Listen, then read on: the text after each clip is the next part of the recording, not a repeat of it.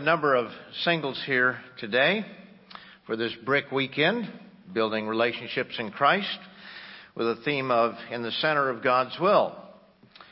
Now, being single means different things to different people. For some, it means finally being an adult.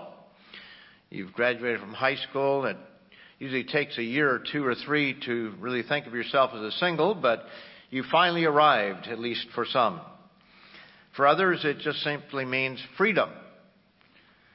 Freedom from perhaps living at home, freedom from a mate that uh, you were not staying with, uh, sadly.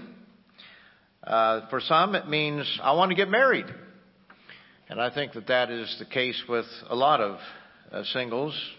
It certainly was for me. When we speak of freedom, though, it reminds me of a comment that a lady made when I was counseling her and her husband for, or future husband, uh, about marriage. And I always like to ask the question, what do you want to gain from being married? But then followed up with the question, what do you have to give up by being married? And most people don't think they have to give anything up, but she had the perfect answer. She said, I won't be able to hang my pictures where I want them. In other words, being single, she could hang them any place she wanted, but being married meant that she had to take into account another individual. It'd be easy, I suppose, to give a sermon today on the subject of marriage. Marriage is certainly important. But I think that singles often hear messages about being single and being married and all this sort of thing. And so I want to focus on something a little bit different here. And that is to ask, first of all, the question, is this really what's most important in life? It certainly is an important thing. God made us male. He made us female. He put within us the desire to share our lives with someone of the opposite sex. God made us that way. That's right, and that's good. But we always have to keep the big picture in mind. I think that. Is that thunder? Yeah. Okay. It's dry out there. I think all of us remember the profound and emotional comments by Mr. Martin Montgomery during the behind the work video that was shown at the feast this last year. I'd like to quote a little bit of what he said just to remind you. I think that you probably were touched by it when he was asked what did he look forward to in the kingdom of God, in the family of God, he says, I think you know, but that's not first, and it cannot be first, because Christ is first, God is first. What we look forward to is raising, arising in the air, not just to meet Morgan, his daughter who was killed at the summer camp several years ago, I look forward to that very much, but that must not be overshadowed, rising in the air to meet the King of Kings, the one that died for us. The beauty of God's plan is that if I seek that, I get both. I'll see the King of Kings and I'll see my loved ones. You know, when we put God first, when we put God at the center of our lives, the center of His will. We get it all. All that is good and right. So while we have our personal pursuits in this physical life, education and career, marriage and family, and so many other things, we must not forget what is infinitely of greater importance. We have something that the world does not have. The world has education and career, marriage and family. But we have something more than education and career and physical marriage and family. We certainly have a spiritual family as was brought out in the sermonette today. And we look forward to meeting our Lord and Savior in the air and living forever in the family of God.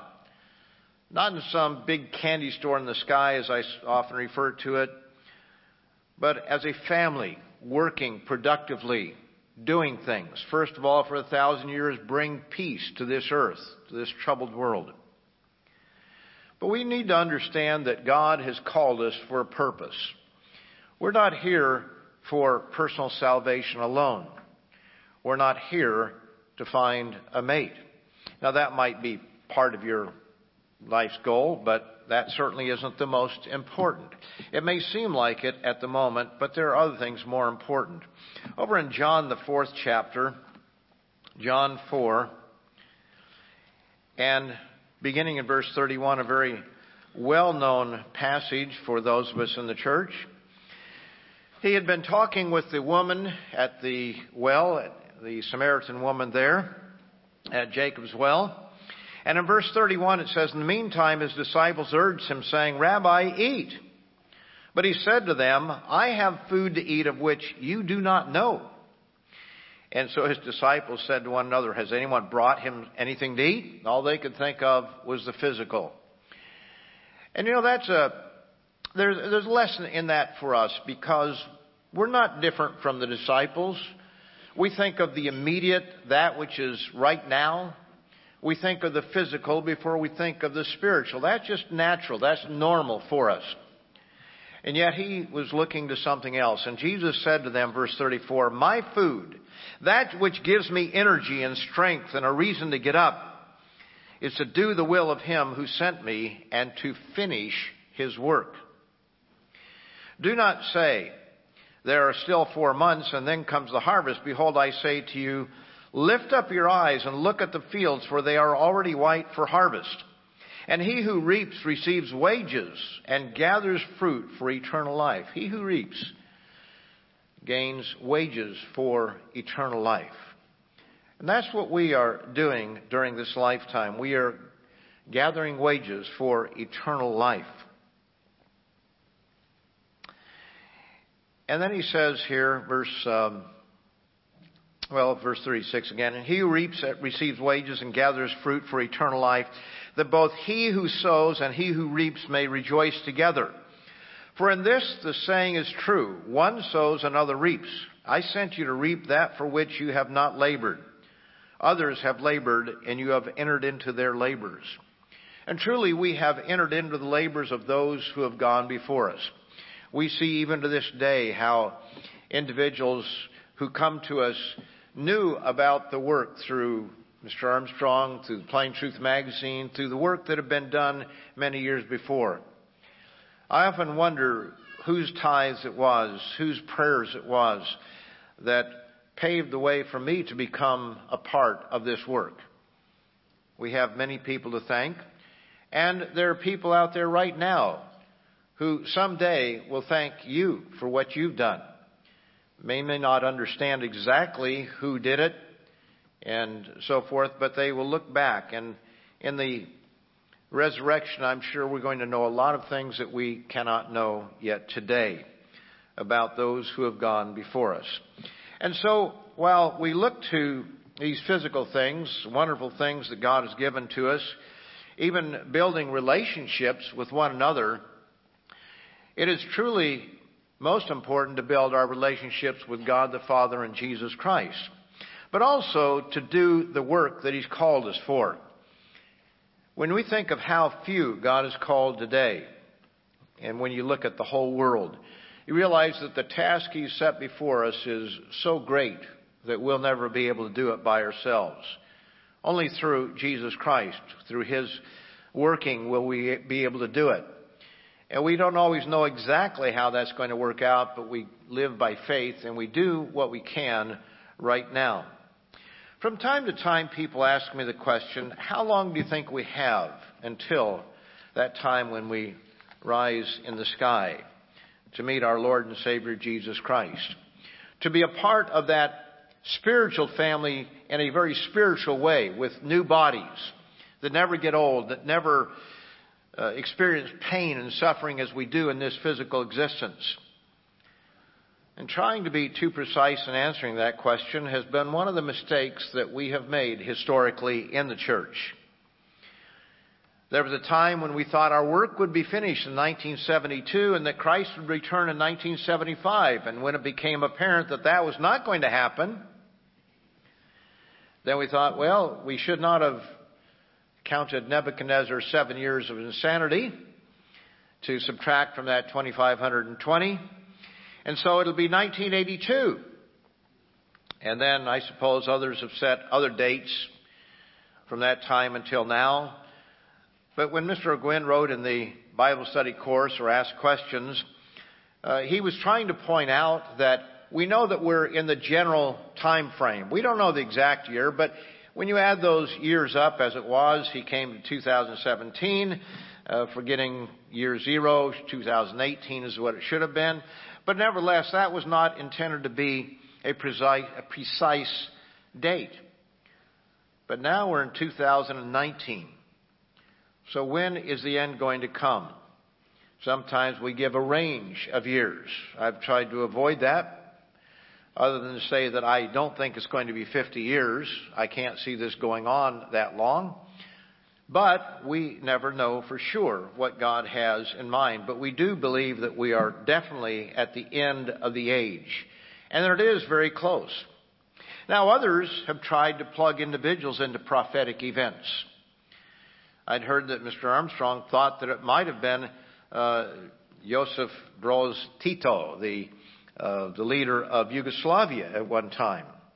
A little bit before my time, although he was there during my time, but uh, it goes back uh, as far as just following the war and things that happened. That other than the fact that he was a communist there, uh, ruling over that area of Yugoslavia, um, I didn't know too much about him.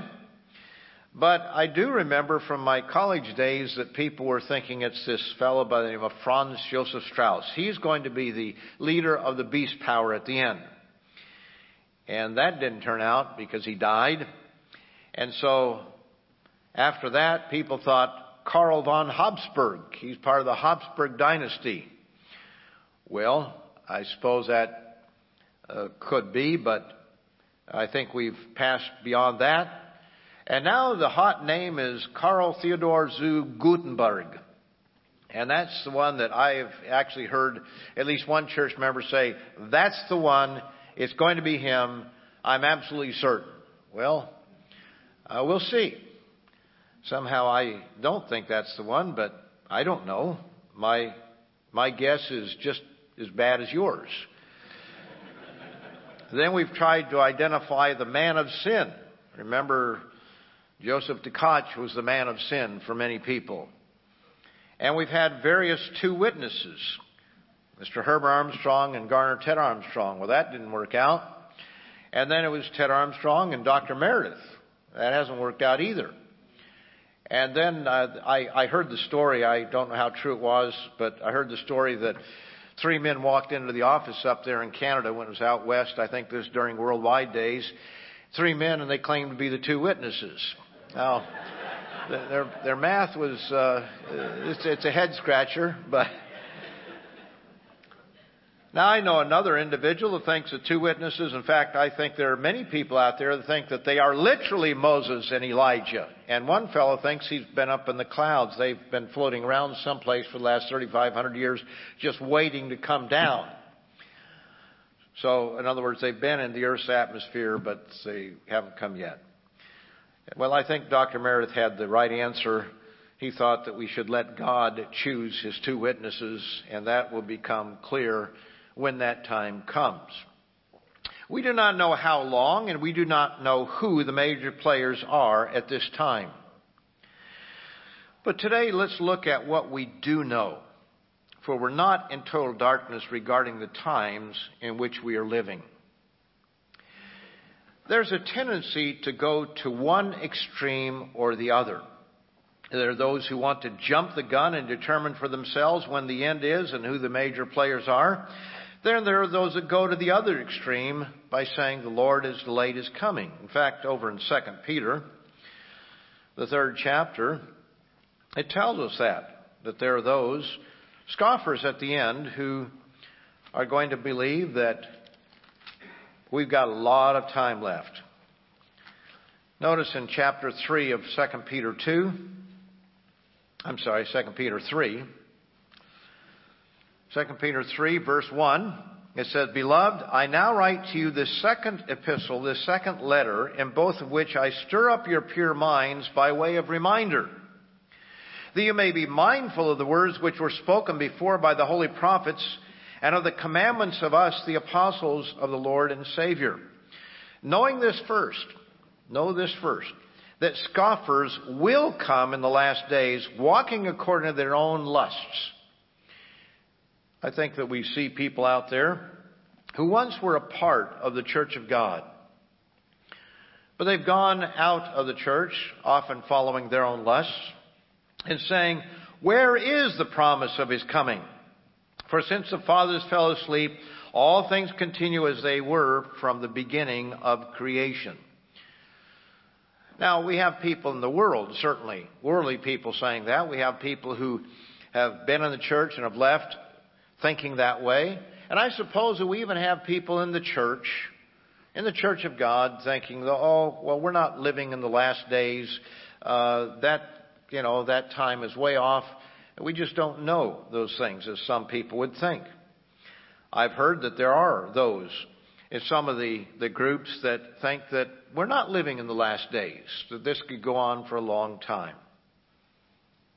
Well, I don't know. I don't know that firsthand. I've just heard rumors to that effect. And I suppose that there probably are people like that. How many we don't know. But notice verse 8. But beloved, do not forget this one thing, that with the Lord one day is as a thousand years, and a thousand years as one day. The Lord is not slack concerning his promise, as some count slackness, but is long suffering toward us, not willing that any should perish, but that all should come to repentance. God is very patient. He is allowing time for some to come to repentance, but also for some to learn some very painful lessons during this physical lifetime so that later on they can have that opportunity and will have learned from how not to do it. They'll learn to desire at least to do it the right way, and God will give them that opportunity to do it at a later time. So God is patient, but we should not think that time is going to go on forever. What do the scriptures tell us regarding our time and the times in which we live? Let's notice Isaiah, the first chapter, Isaiah 1 and verse 10 says, Hear the word of the Lord, you rulers of Sodom. Give ear to the law of our God, you people of Gomorrah. Now, if that is not a description of our Western nations, the Israelite nations especially, I don't know what is. I read a, an interesting article here in the latest uh, Tomorrow's World, which uh, has that wonderful picture of is masculinity really toxic? I think I think everybody likes this picture from what I've heard, except I think that Mr. Smith has taken some heat on this. And uh, also, there was um, someone that said, looked at this and said, well, the devil is in one eye and something else in the other eye, and we need to find this baby and, you know, help him out. And this person really is worried about that because well, we don't know what the kid is thinking. But anyway, uh, there's an interesting article here talking about how the the, the South, the, the nations of the Southern Hemisphere, Africa, and South America are really chiding the religious leaders in North America and in Europe because we went down there and we preached the word to them. I say preach the word as much as he was, in other words, introduce them the Bible. And now we're rejecting the Bible in our northern hemisphere. And they don't like it very well. They see us as being corrupt. Why did we go all that trouble to teach them the Bible if we don't believe it? Interesting article. I hope you'll read that. But here in Isaiah, the first chapter, he calls us rulers of Sodom and rulers of Gomorrah. You people of Gomorrah.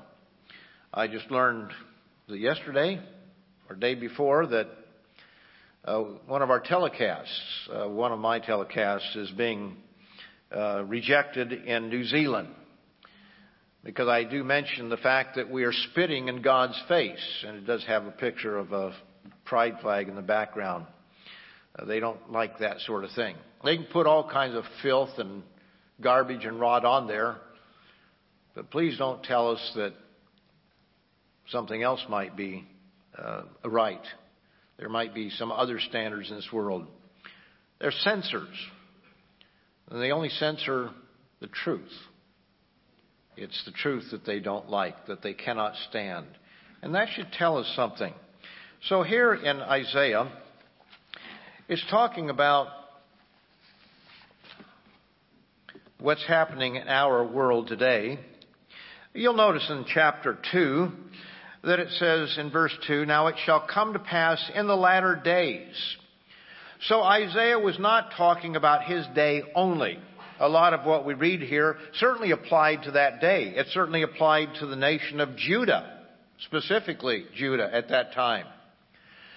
But there is an end time context. There is a duality here of prophecy. And notice in chapter 2 and verse 8 it says, O house of Jacob, come and let us walk in the light of the Lord. Verse 6, For you have forsaken your people, the house of Jacob. Notice over in the, the third chapter. Here he, uh, he speaks in verse 4 I will give children to be their princes, and babes shall rule over them.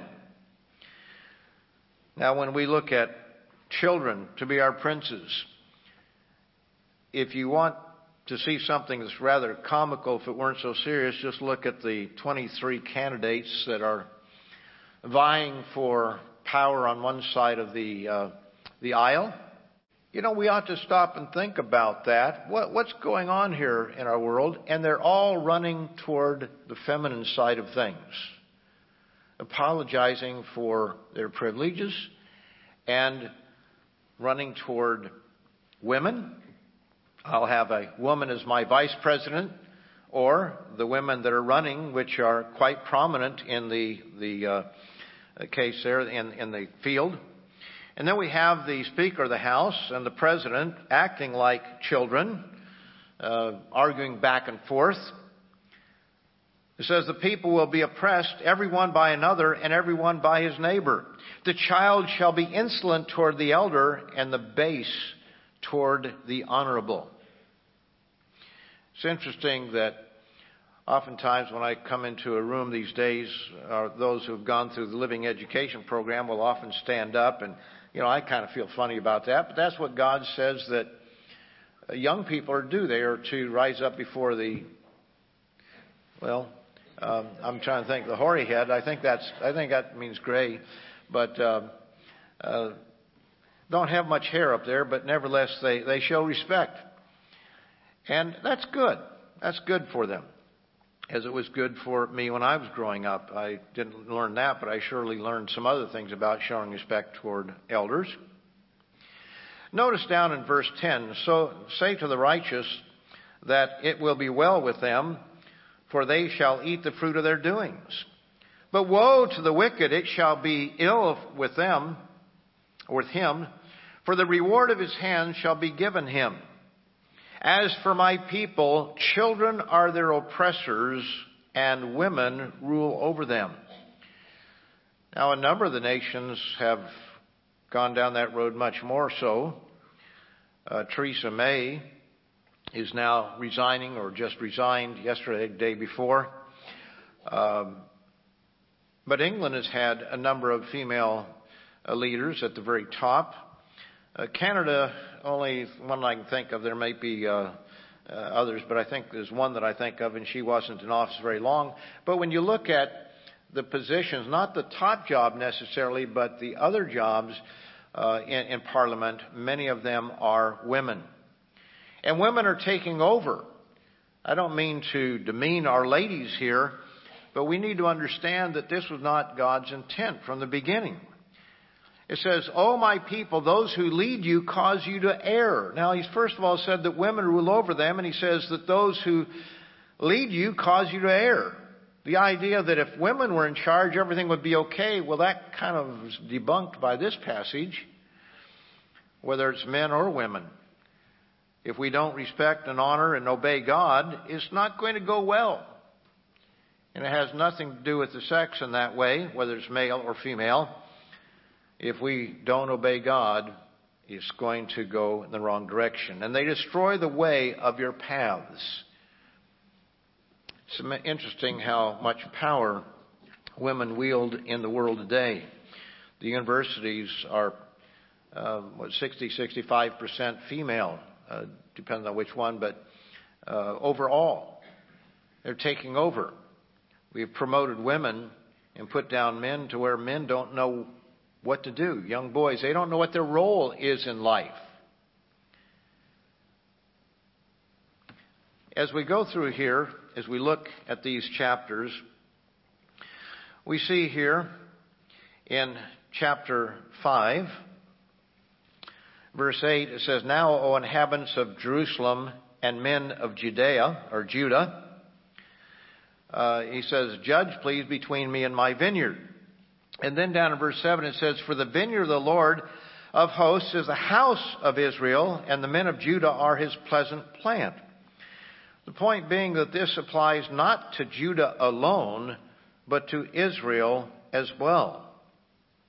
There are a number of references here if you go through it and just look at it, and you'll see that there are references to the house of Israel as well as Judah.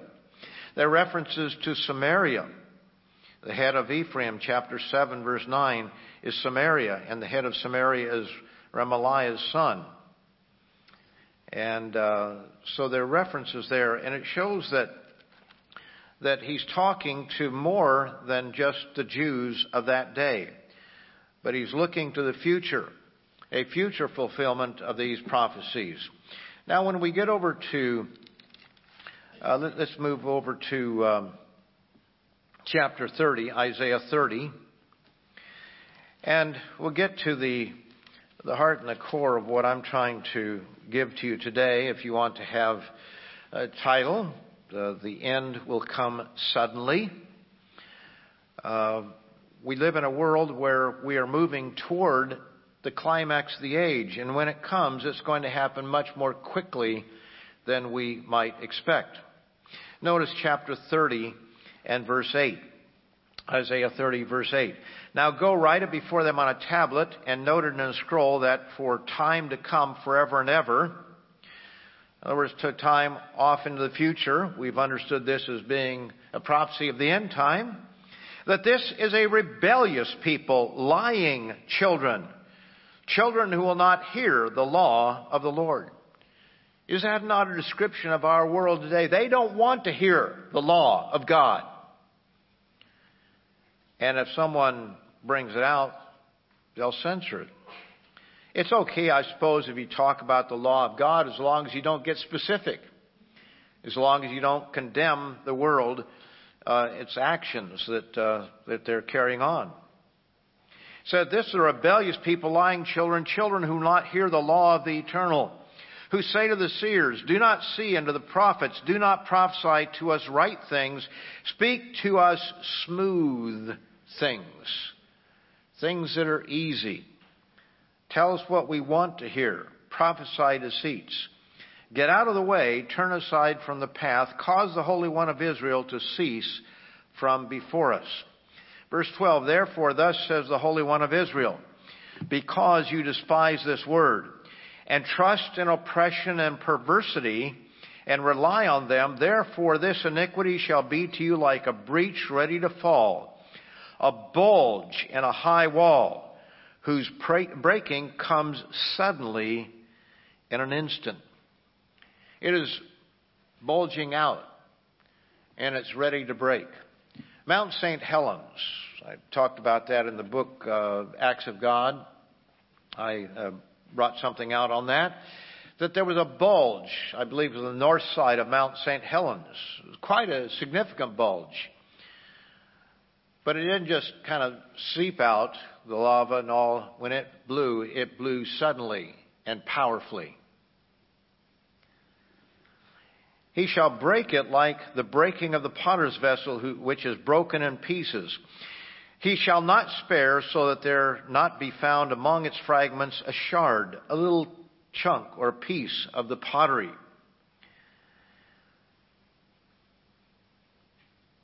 He says, So there shall not be found among its fragments a shard to take fire from the hearth. In other words, just to scrape out the, the ashes from the fireplace. Or to take water from the cistern. When it breaks, it's going to shatter altogether. So when we read Isaiah, we see that the prophecy is not for Judah alone. It's not for that time alone. There are dualities here for a time. And God says that when it happens, it's going to happen suddenly. Let's look at Jeremiah and see what Jeremiah says. First of all, we need to understand that again, even though Jeremiah wrote after Israel had gone into captivity, he says here in chapter 4, I'm sorry, chapter 2, verse 4, Hear the word of the Lord, O house of Jacob, and all the families of the house of Israel. So he's talking to more than just simply the Jews. The third chapter of Jeremiah. Jeremiah 3. Here he talks about backsliding Israel in verse 6. And then in verse 7, he says, latter part of verse 7, but she did not return, and her treacherous sister Judah saw it. Then I saw that for all the causes for which backsliding Israel had committed adultery, I had put her away and given her a certificate of divorce, yet her treacherous sister Judah did not fear, but went and played the harlot. Notice over in verse 18, in those days the house of Judah shall walk with the house of Israel. He's talking about a time yet in the future. He's talking about both the Jews and Israel. And we see that all the way through here. The fourth chapter, verse 19, talks about a time of war. It talks about the character of the people. He says, Oh, my soul, my soul, I am pained in my very heart. This is verse 19 of chapter 4. My heart makes a noise in me. I cannot hold my peace because you have heard, O my soul, the sound of the trumpet, the alarm of war. Destruction upon destruction is cried, for the whole land is plundered. Suddenly my tents are plundered, and my curtains in a moment. How long will I see the standard and hear the sound of the trumpet? For my people are foolish. They have not known me. They are silly children. Boy, if that doesn't describe our political scene today in this country, I don't know what does.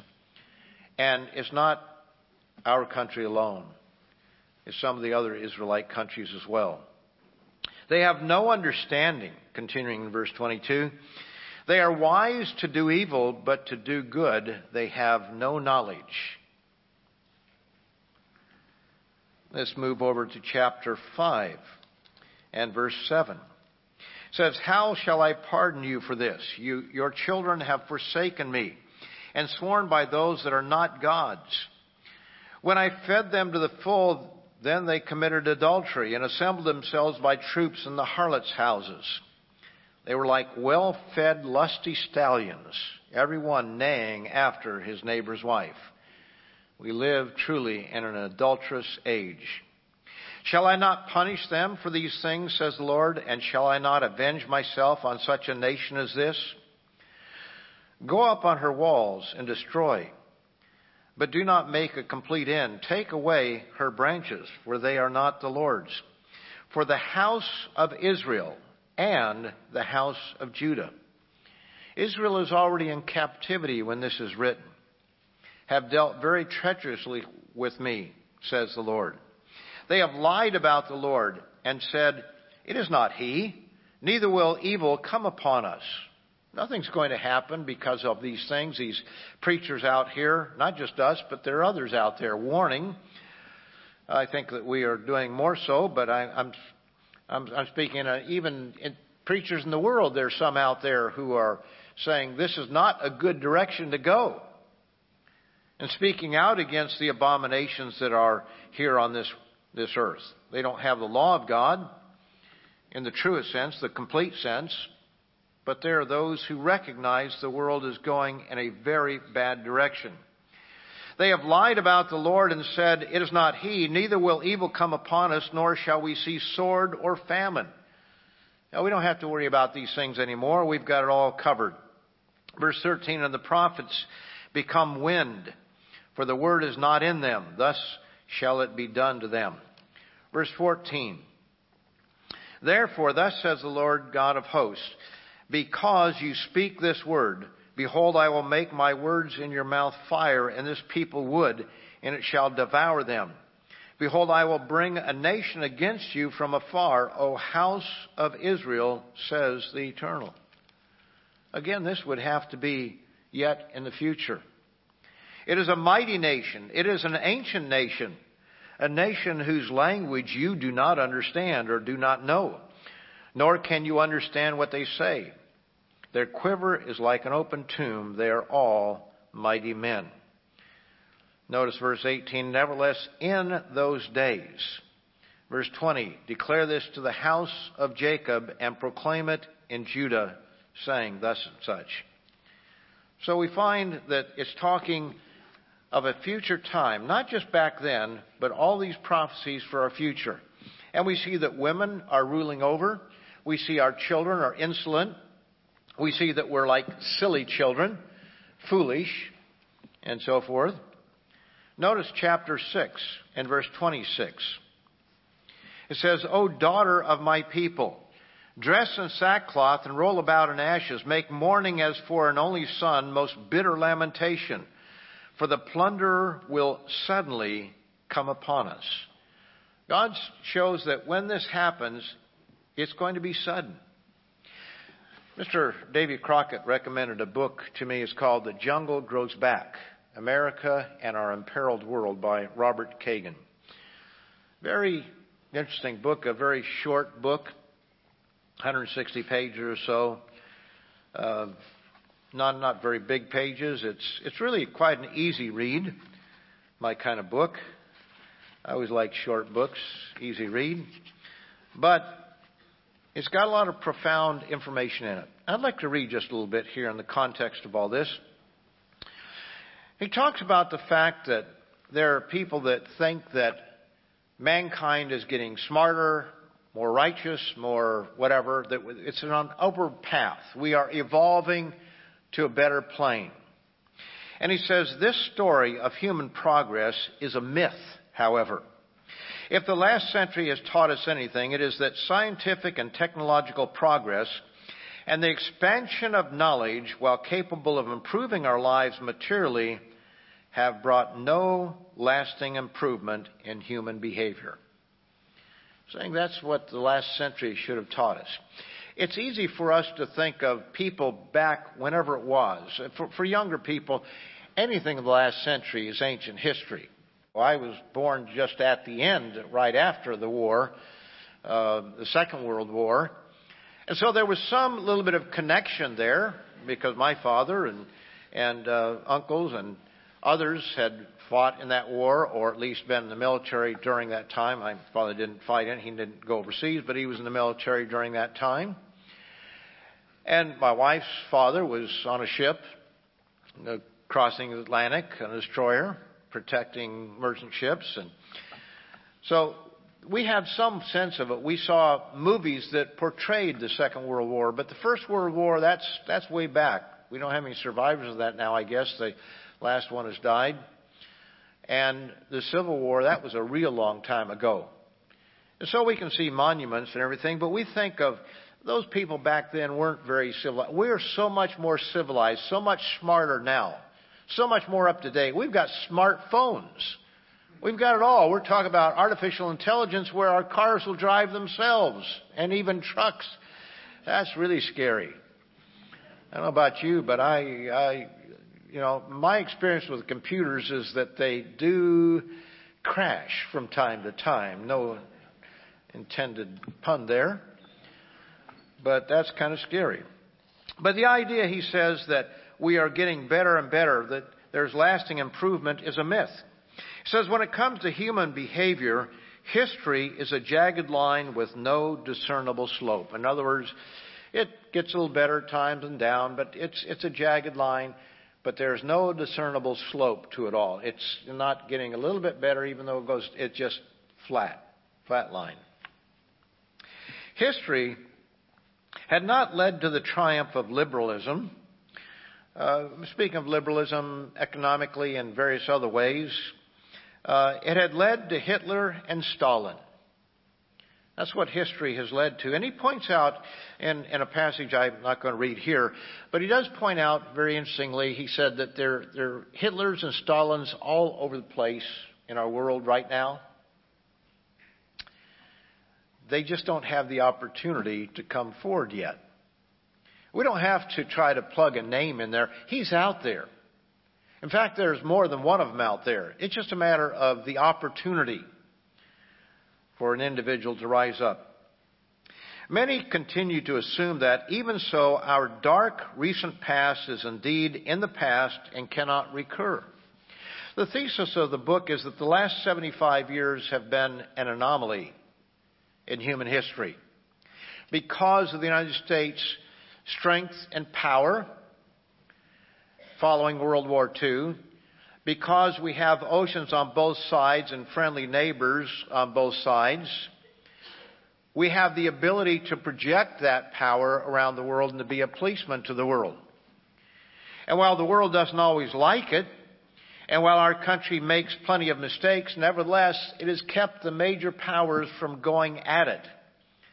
France and Germany, and even England, going at it overseas says the present world order has favored liberalism, democracy, and capitalism, not only because they are right and better, presumably they are, or were right. I'm, let me read that again. The present world order has favored liberalism, democracy, and capitalism, not only because they are right and better, presumably they were right and better in the 1930s as well but because the most powerful nation in the world since 1945 has been a liberal, democratic, capitalist nation. That's the only thing that's kept it. Not because of those ideologies being better, but because there is a superpower that has kept the peace. That's the thesis that he's saying here.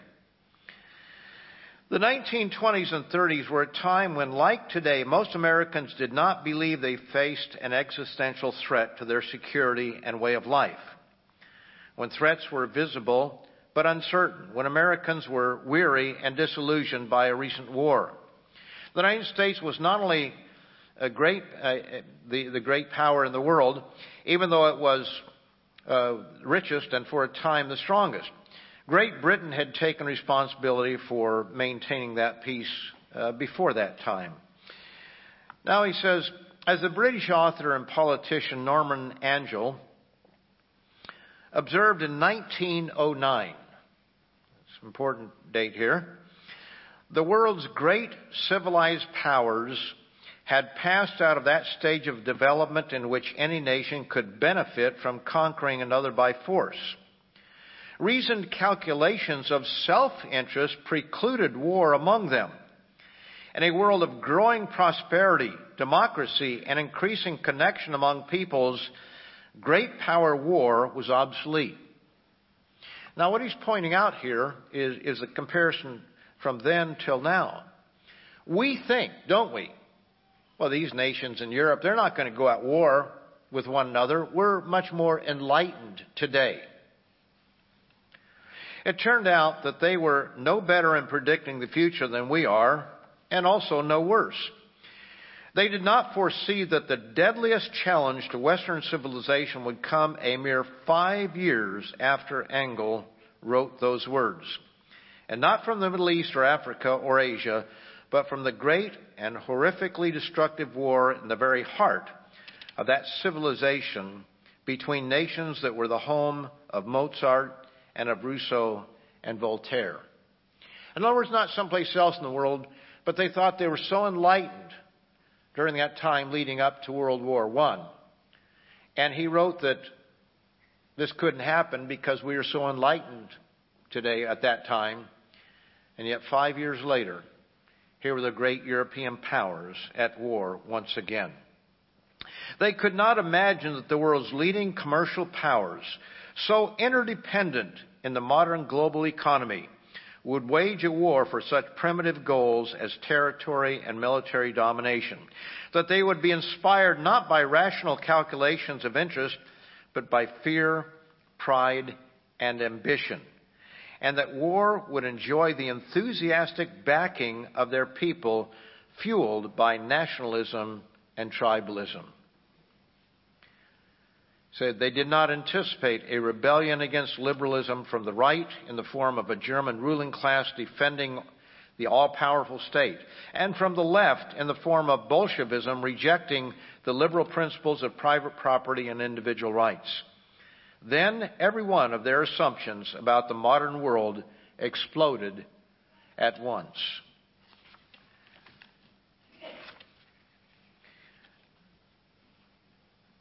Just a short statement. It all happened so fast. Americans viewed Europe in those years the way they view the Arab world today, as hopelessly mired in ageless ethnic, national, and sectarian uh, hatreds. Franklin Roosevelt warned that the world was de- descending into a state of international anarchy and instability from which there could be no escape through mere isolation or neutrality. And then on page 24, it says, They learned, and we have now forgotten that when things start to go wrong, they can go very wrong very quickly. That once a world order breaks down, the worst qualities of humanity emerge from the rocks and run wild. And then one, well, two quotes here. On page 29, he's talking about what happened at the end of World War II or near the end in 1943, just over halfway there. It says Roosevelt, President Roosevelt, put it that year, if the United States did not, quote, pull the fangs of the predatory animals of this world, they would multiply and grow in strength and would be at our throats again once more in a short generation. It's interesting that he describes them as wild animals. Now, there's a, a quote later on on page 143 that really sums this up very, very succinctly. He quotes from a character in Hemingway's The Sun Also Rises. And this character was asked how he went bankrupt. And he responded, gradually and then suddenly. And that's kind of the way a, a wall gradually builds up and then suddenly it happens. That's really what he's saying there, that the jungle grows back. If we neglect certain things, the jungle where all the wild animals are, are going to grow back. And we're going to once again be mired in war. But the difference is now that we have the weapons of war that are far more destructive than any time in human history. As Jesus said in Matthew 24, that except those days be shortened, no flesh would be saved. No flesh would survive. We're living at a time such as that.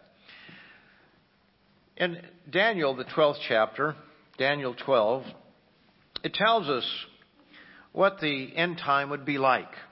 In verse 4, he says, But you, Daniel, shut up the words and seal the book until the time of the end.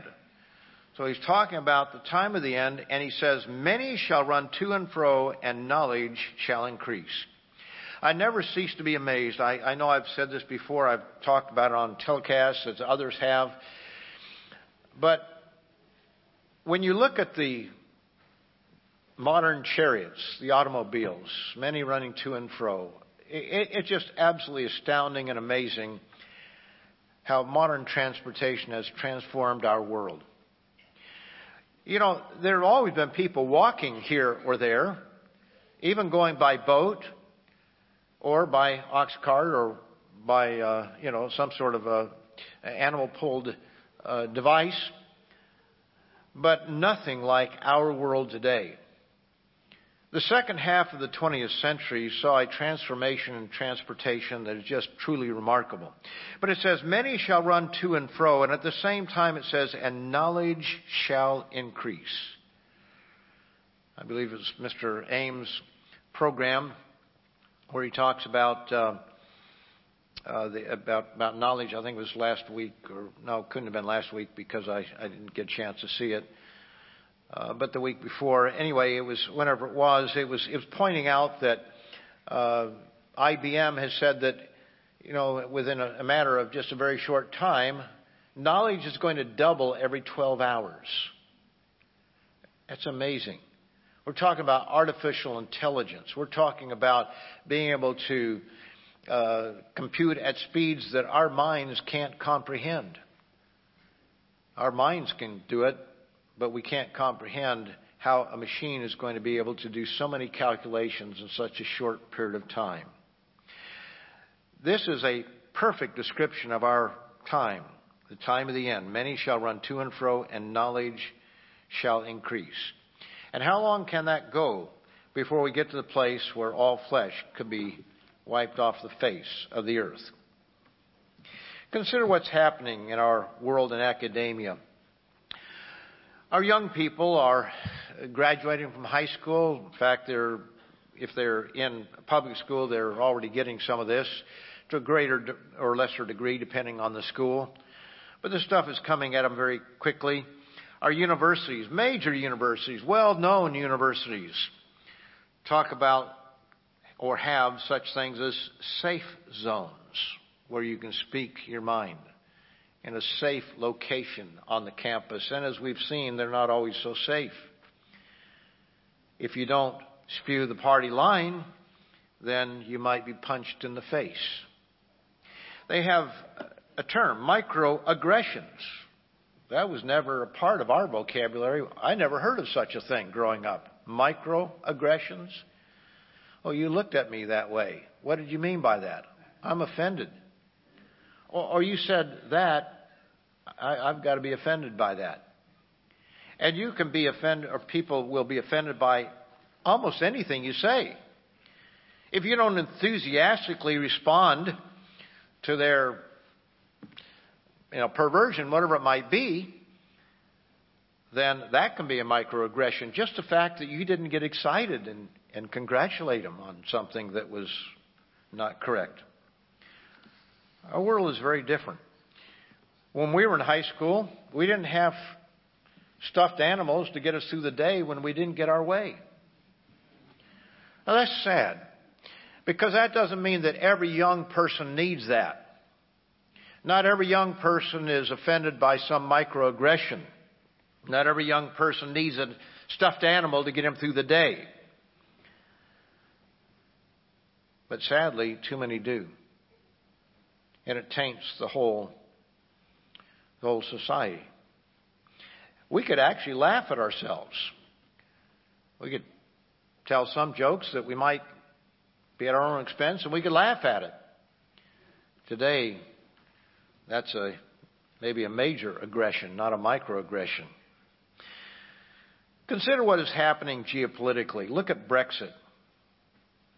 This is a mess over there, isn't it? as is the European Union.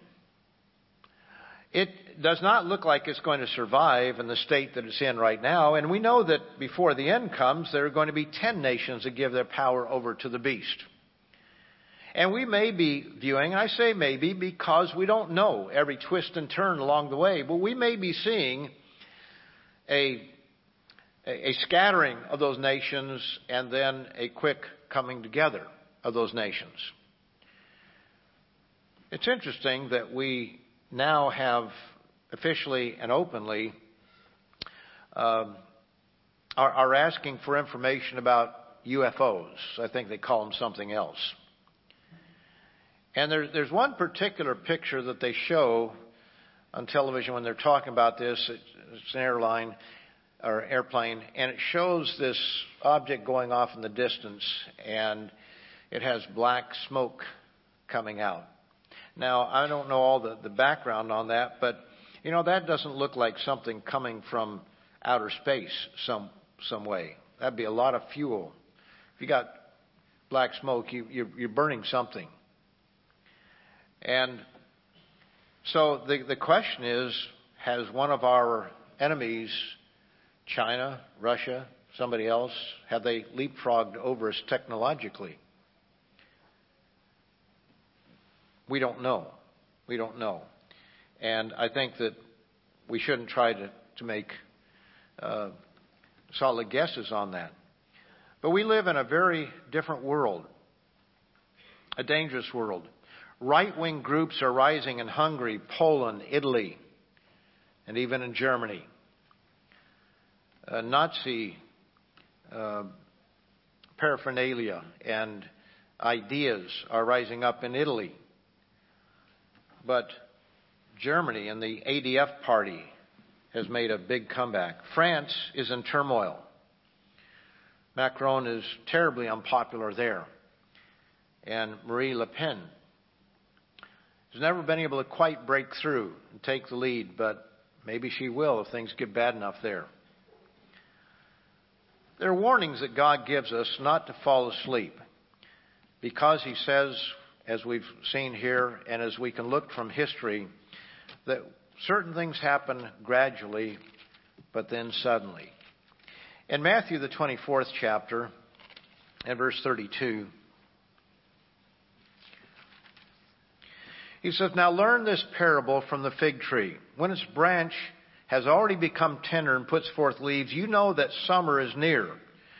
So you also, when you see all these things, know that it is near at the doors.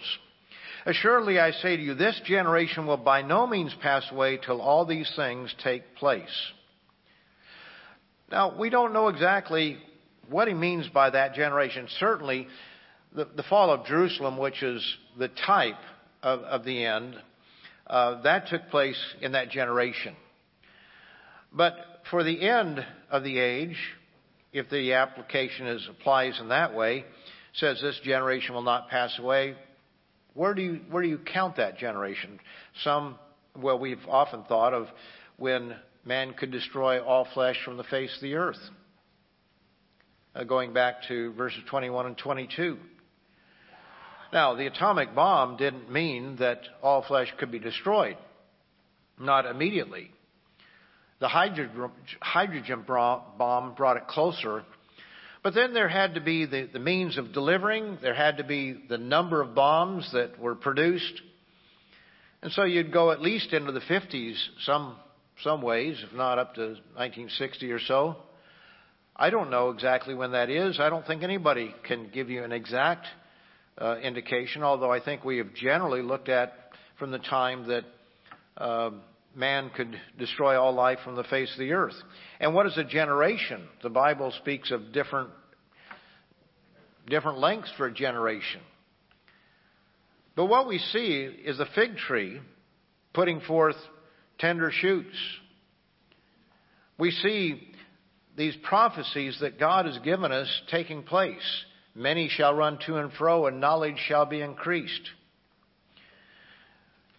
You might hold your place here. And uh, just go back to uh, the book of Hosea. It's very interesting when it comes to knowledge.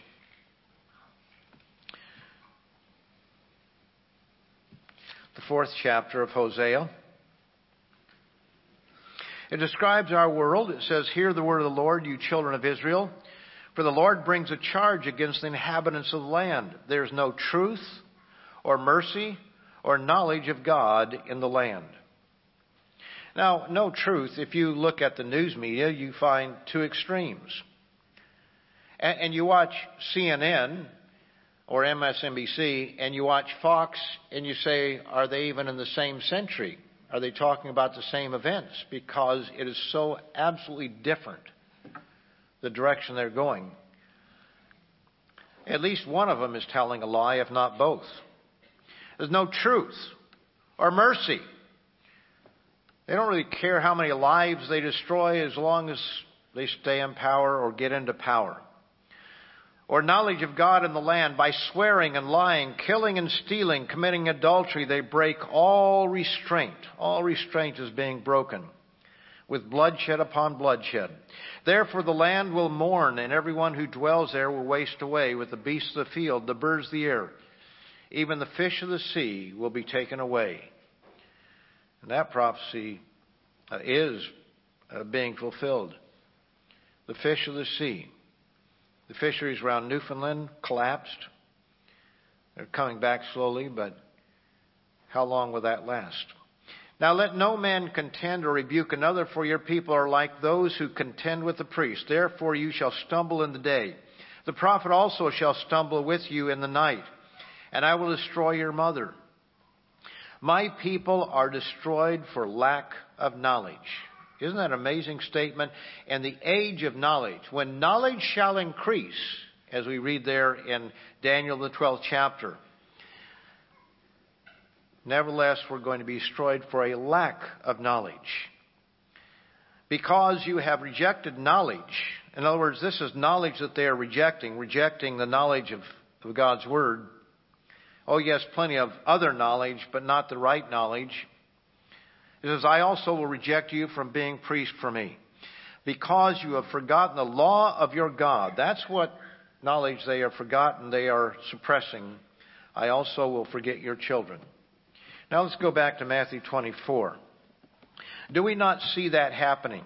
And he says, when you see these events that he described earlier in Matthew 24, he says, when you see those things happening, know that summer is near. Verse 33. So you also, when you see all these things, know that it is near at the doors. Assuredly I say to you, this generation will by no means pass away till all these things take place. Heaven and earth will pass away, but my words will by no means pass away. Then he says in verse 36, But of that day and hour no one knows, not even the angels of heaven, but my Father only. But as the days of Noah were, so also will the coming of the Son of Man be. For as in the days before the flood, they were carrying on life as normal, eating, drinking, marrying, giving in marriage, until the day that Noah entered the ark. They're just going to go along. People get used to things. We're very adaptable and we get used to things as they are. Even as times get worse, we get used to it. And so we carry on eating and drinking, marrying and giving in marriage until the day that Noah entered the ark. And did not know until the flood came and took them all away. So also, so also will the coming of the Son of Man be. So he gives us a warning there. He, he says that when it happens, it's going to happen.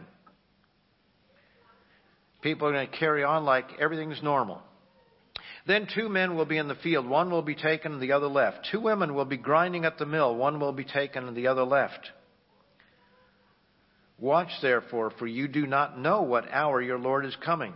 But know this, that if the master of the house had known what hour the thief would come, he would have watched and not allowed his house to be broken into. Therefore you also be ready, for the Son of Man is coming at an hour you do not expect. An hour that we do not expect. Now, it's interesting there, he says, two women are grinding at the mill, one will be take mill, one will be taken, the other left. It's simply saying that you can be in a very close relationship. As it says in Luke's account, you know, two will be in the same bed.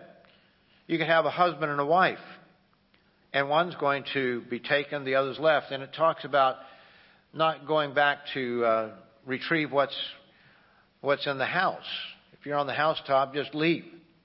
Talk about a time of fleeing. One will be taken, another will be left. Therefore, you also be ready, for the Son of Man is coming at an hour you do not expect. Verse 45. Who then is a faithful and wise servant whom his master made ruler of his household to give them food in due season? Blessed is that servant whom his master, when he comes, will find so doing. In other words, doing the will of God. Doing the will of God. That's what we are to be doing. Assuredly, I say to you, verse 47, that he will make him ruler over his goods. But if that evil servant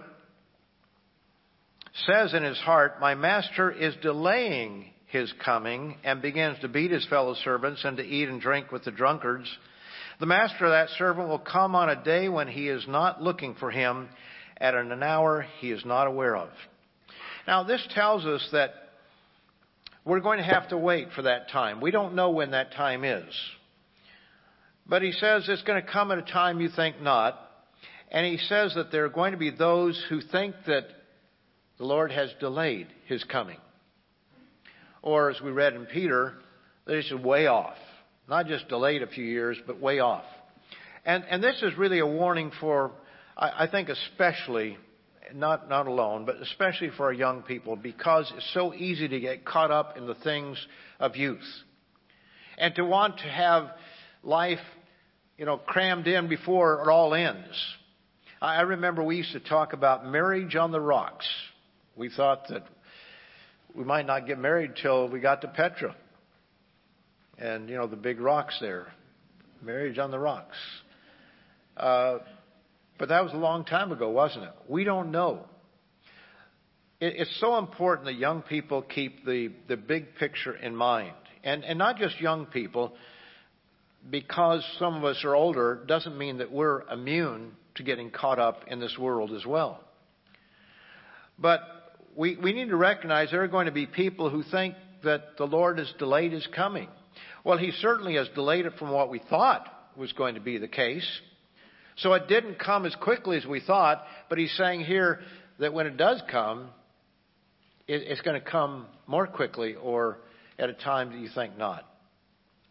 And so he, he gives us a warning. Don't go about, you know, beating your servant or just living in this life and, and getting caught up in all the wars, we could say on internet wars, all that sort of thing, getting caught up in it all. Begins to beat his fellow servants and to eat and drink with the drunkards, just partying, having a good time. The master of that servant will come on a day when he is not looking for him, at an hour he is not aware of, and will cut him in two and appoint him his portion with the hypocrites. There shall be weeping and gnashing of teeth. There are going to be people who think that they have more time to be a part of the world, and it's going to happen very quickly. 1 Thessalonians, the fifth chapter, 1 Thessalonians 5, and verse 1.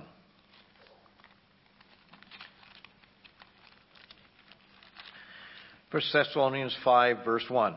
But concerning the times and the seasons, brethren, you have no need that I should write to you. For you yourselves know perfectly that the day of the Lord so comes as a thief in the night. For when they say peace and safety, then sudden destruction comes upon them, as labor pains upon a pregnant woman, and they shall not escape. Now, I don't know if that means that there's going to be some sort of a uh, declared peace in the world where we think we've gotten past the world's ills, or if it's just thinking that people on, on a day to day basis, well, peace and safety, everything's okay.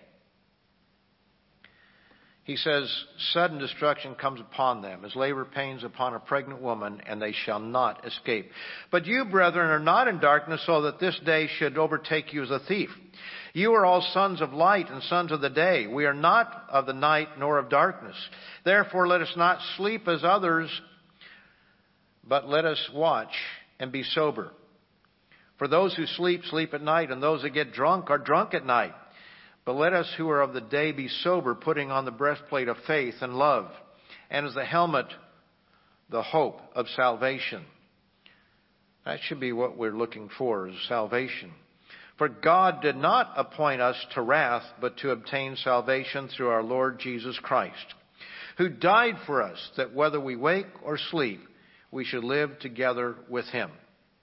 Therefore, comfort each other and edify one another just as you also are doing. You know, it's easy to get distracted, whether we're young or whether we're old. It's so easy to get distracted.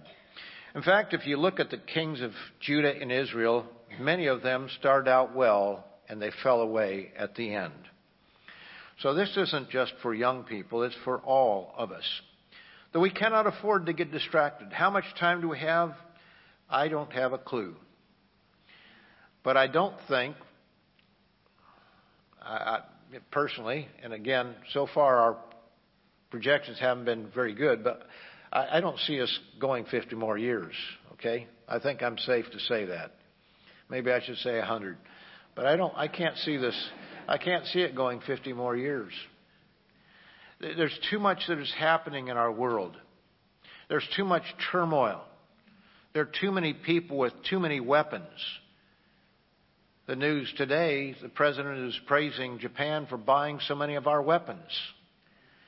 We're arming the world. In fact, there's a prophecy that says, wake up and beat your plowshares into swords at the very end of the age, and your pruning hooks into spears. We see a, a world that is armed to the teeth, and we see a world that is losing all sense of rationality. We have an immoral world. We have a lot of things that are happening in our world today. It's easy to get distracted, but when people lose sight of the big picture, they fail to distinguish all kinds of things. The importance of marrying within the church, as an example. We cannot know the exact time, but we must stay alert. One final verse is Romans 13. Romans 13. This is one thing we can say for certain. Romans 13. This applies no matter how long you think it's going to be.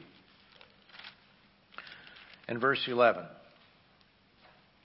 he says, And do this knowing the time, that now it is high time to awake out of sleep. Now, Paul told those people back then how much more it applies to us today. For now our salvation is nearer than we, when we first believed. Now, if you first believed five minutes ago, it's near. But for many of us, it's been not five years, but 50 years, or even 55 or 60 years since we first believed, and maybe for some even more than that. It's nearer than we first believed. The night is far spent, the day is at hand. Therefore, let us cast off the works of darkness and let us put on the armor of light. Let us walk properly. And that's one of the things that we have these activities to talk about. What is proper? How do we conduct ourselves among ourselves? Let us walk properly as in the day, not in revelry and drunkenness, not in lewdness and lust, not in envy and strife, but put on the Lord Jesus Christ and make no provision for the flesh to fulfill its lusts. So, brethren, how much time do we have? It'll come upon us gradually, but then suddenly.